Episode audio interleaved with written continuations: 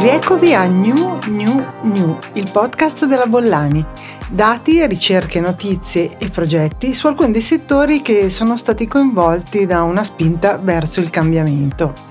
Oggi parliamo di smart living ed è il secondo podcast che affronta il tema. Vivere smart vuol dire anche vivere sostenibile? Penso proprio di sì. Eh, sappiamo che eh, iniziamo sempre il nostro podcast con dei dati e delle ricerche ed oggi in particolare ci soffermiamo su un ultimissimo report che eh, mappa lo sviluppo del nostro paese in chiave sostenibili e i modelli appunto che le aziende stanno intraprendendo per impattare meno sull'ambiente. Dati e ricerche. Oggi parliamo di Green Italy 2021. Il rapporto è molto seguito ed è ormai notissimo eh, ed è realizzato da Fondazione Simbola e da Union Camere con la collaborazione del Centro Studi Italia Carne.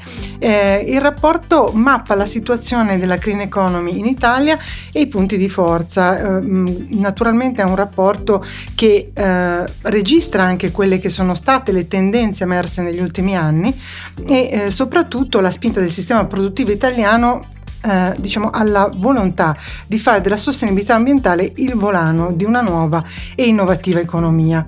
La Commissione europea guidata da Ursula von der Leyen ha reso questa strategia, appunto una strategia economica di sviluppo attenta alla sostenibilità, eh, la base diciamo, della crescita dei paesi dell'Unione e con il Next Generation EU eh, tre appunto sono eh, i pilastri sui quali si baseranno le politiche e gli incentivi e quindi i finanziamenti dei prossimi anni, coesione, transizione verde e digitale. Quindi siamo davanti a una una nuova generazione di politiche in tutti i campi, naturalmente che cambieranno in profondità lo scenario internazionale e anche le relazioni transatlantiche, oltre a quelle con Cina e Russia, e il rapporto con i paesi in via di sviluppo.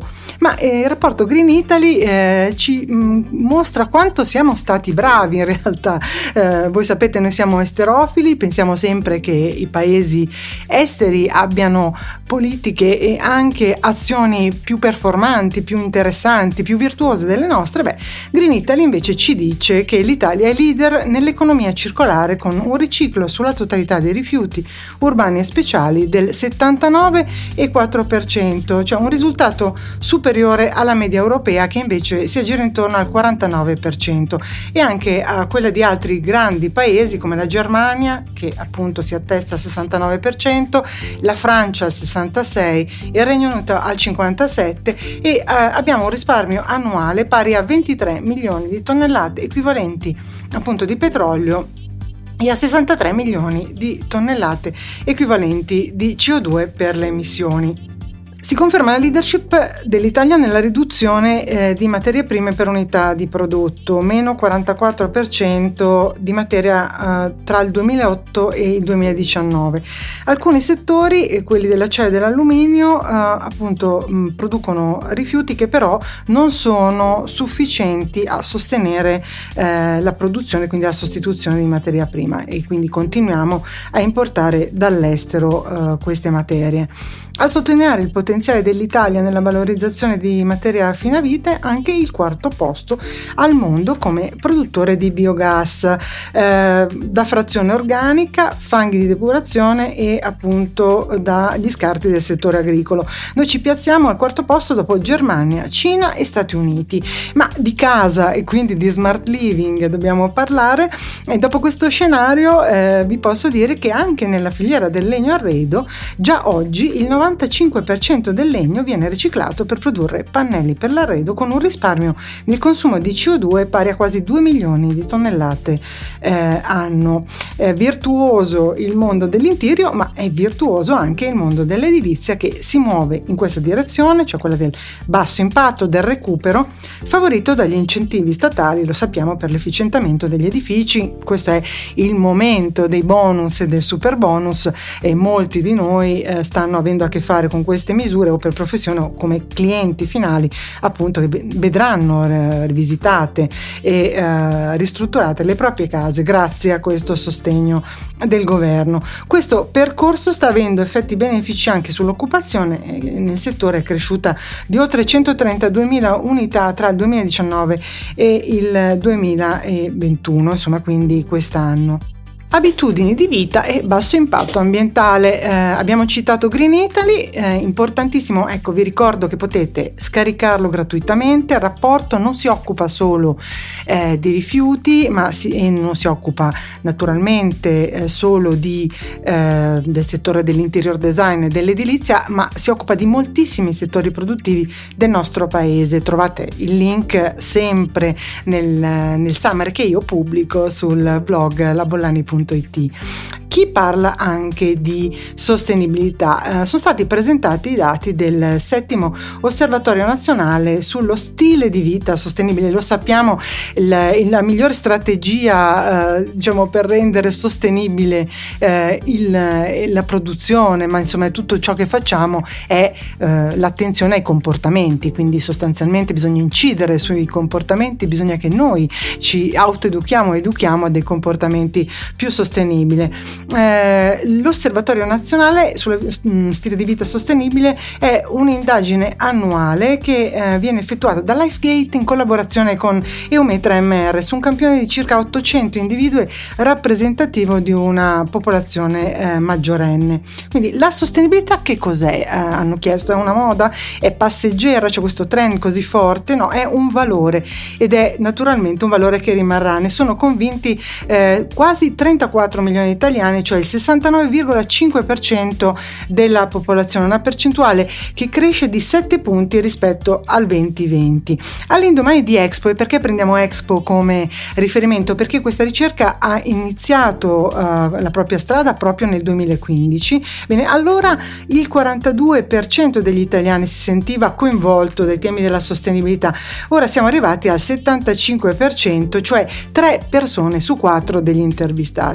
E le grandi città si mostrano in linea con la media nazionale, anche se con trend leggermente diversi. Eh, Milano è passata in un anno dal 69 al 74%, Roma ha visto invece una leggera flessione diminuendo dall'81 al 79%. Ecco, la sostenibilità fa parte ormai del vocabolario, cioè il termine, ma i termini legati al basso impatto ambientale fa parte del vocabolario di un italiano su due, soprattutto eh, grazie alle espressioni come riscaldamento globale, energie rinnovabili, insomma, ormai familiare, almeno a 7 italiani sui, dei, sui 10 intervistati.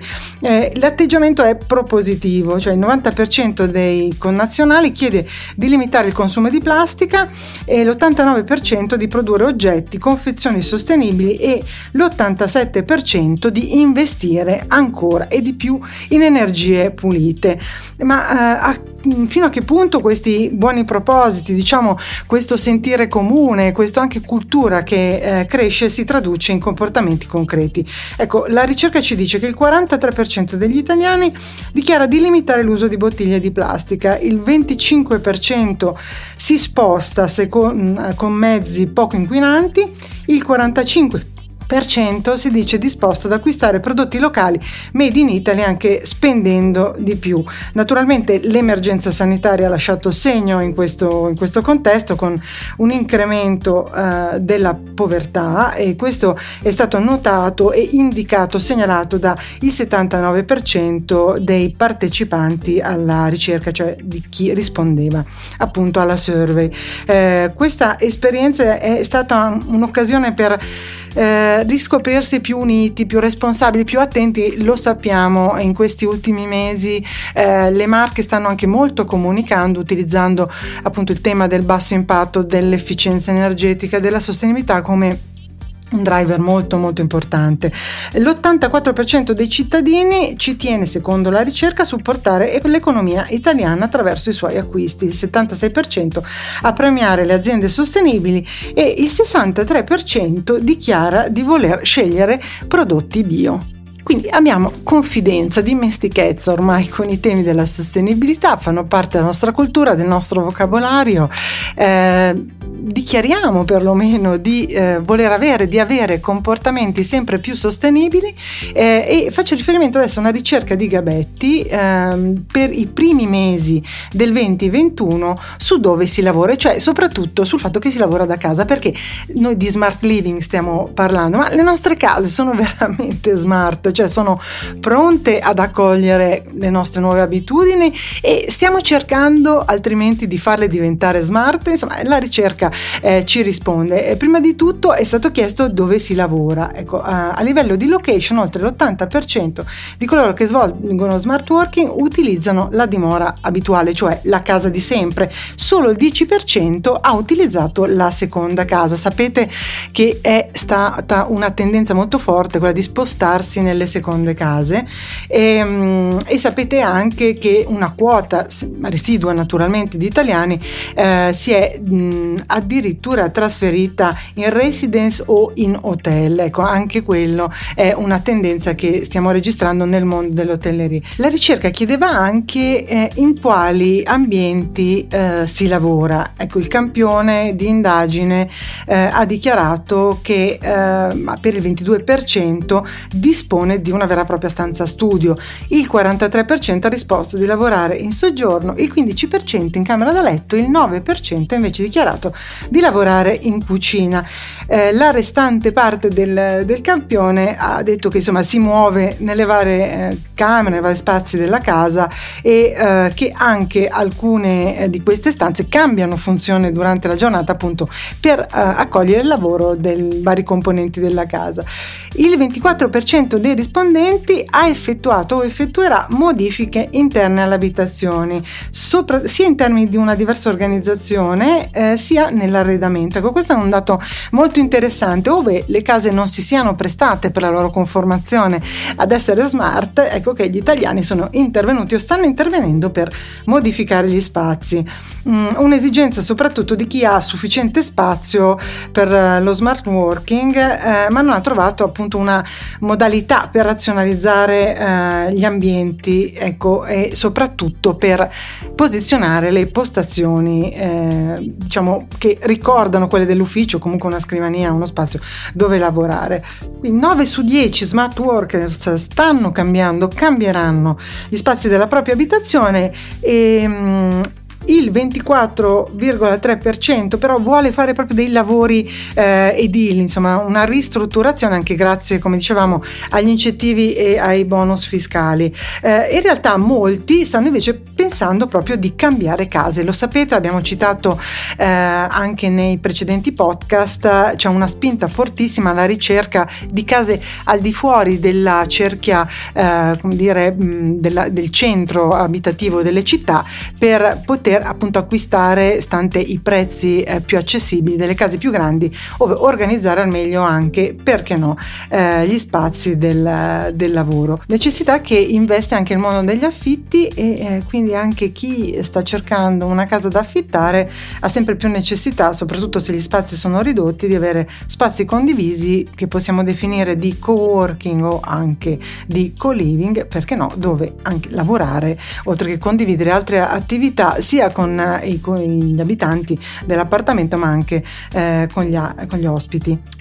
Durante la pandemia le nostre case sono diventate dei veri e propri palcoscenici tecnologici, eh, lo sappiamo, la possibilità di avere ambienti connessi, dispositivi connessi eh, era sostanziale non solo per studiare e lavorare ma anche per divertirsi, per eh, appunto svagarsi durante eh, le lunghissime giornate. Quindi il tema della tecnologia eh, IoT, cioè della possibilità degli oggetti e dei sistemi di essere connessi è un tema fondamentale per quando si vuole parlare parlare di smart living. Nel 2020 il mercato dell'IoT ha avuto una contrazione, invece nel 2021 si stanno riprendendo valori assolutamente interessanti. L'osservatorio Internet of Things del Politecnico di Milano ha confermato che uh, questo mercato ha raggiunto i 6 miliardi di valore per un totale di 93 milioni di oggetti connessi e di cui 34 milioni sono le connessioni tramite cellulare che sono cresciute del 10% e 59 milioni invece invece sono connessioni abilitate da altre tecnologie, cresciute del più 15%. Sempre la casa è come dire il primo riferimento eh, delle soluzioni che sono più diffuse, che stanno crescendo in termini di mercato. Il primo segmento è proprio costituito dallo smart metering o smart asset management nelle utility, cioè i sistemi per la telelettura e la telegestione dei contatori di energia elettrica, gas e acqua e poi lo sappiamo nelle nostre case ormai abbiamo disposizione dispositivi che misurano i consumi e le performance e anche i comportamenti, visto che di quelli abbiamo parlato poco fa, i comportamenti eh, rispettosi dell'ambiente. Eh, subito al secondo posto, quindi seguono questo mercato privilegiato primario del controllo della, dell'energia, della gestione dei dati, appunto ehm, il mondo dell'agricoltura smart che è cresciuto moltissimo, 17% rispetto all'anno scorso, 140 milioni di valore. Seguono soluzioni smart per le fabbriche, 385 milioni, un più 10% e poi tutto il mondo eh, della logistica, sono 610 milioni di valore con un più 4%. Naturalmente questo mondo della logistica investe le flotte aziendali, eh, tutto il, il settore della, degli antifurti satellitari e anche del trasporto merci connessi eh, tramite SIM. Questo è un tema molto interessante per eh, l'ambito domestico, gli ambienti in cui viviamo. Eh, nei prossimi anni si, eh, si prevede la presenza di quasi 50 device eh, connessi nelle nostre case. Eh, abbiamo affrontato il tema nella prima puntata di Smart Living del podcast, il mio podcast, e, e dicendo che appunto questi dispositivi si muovono diciamo in modo autonomo, trasmettono e quindi ehm, eh, capitalizzano dati e anche erogano servizi senza far parte di un vero e proprio sistema. Ecco, questo è un po' una sfida dei prossimi anni. Si spera invece che un sistema domotico evoluto o sistemi plug and play si parlino attraverso un'unica piattaforma che all'interno delle abitazioni, all'interno dei sistemi anche costruttivi eh, evoluti dell'edilizia, eh, perché no, realizzati off-site, appunto diventino poi il cervello, il vero cervello eh, delle nostre abitazioni. Design.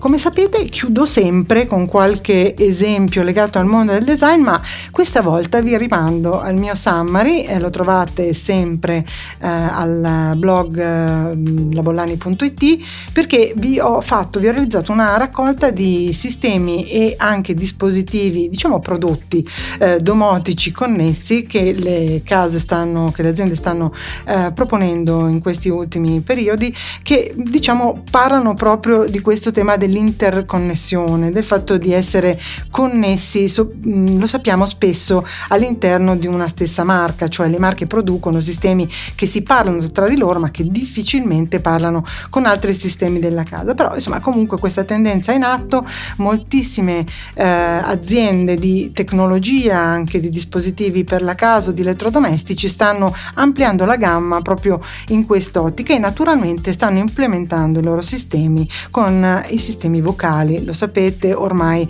abilitiamo eh, la connessione, abilitiamo le funzioni di questi dispositivi, chiediamo servizi attraverso la voce, è una consuetudine, in tutte le nostre case abbiamo assistenti vocali che eh, oramai ci, ci aiutano. Quindi abiteremo connessi in modalità smart, questo significherà anche lavorare sui nostri comportamenti per essere virtuosi, meno impattanti sull'ambiente. Saremo smart perché più tecnologici e saremo smart anche perché un po' più sostenibili. Eh, seguitemi sul sito www.labolani.it, potete ascoltare naturalmente tutti i vocali, scaricare un breve abstract dei temi che ho scelto e scelgo per voi ogni settimana, trovate tutte le fonti, i link, il materiale scaricabile, insomma state con me, seguitemi e a presto dalla Bollani.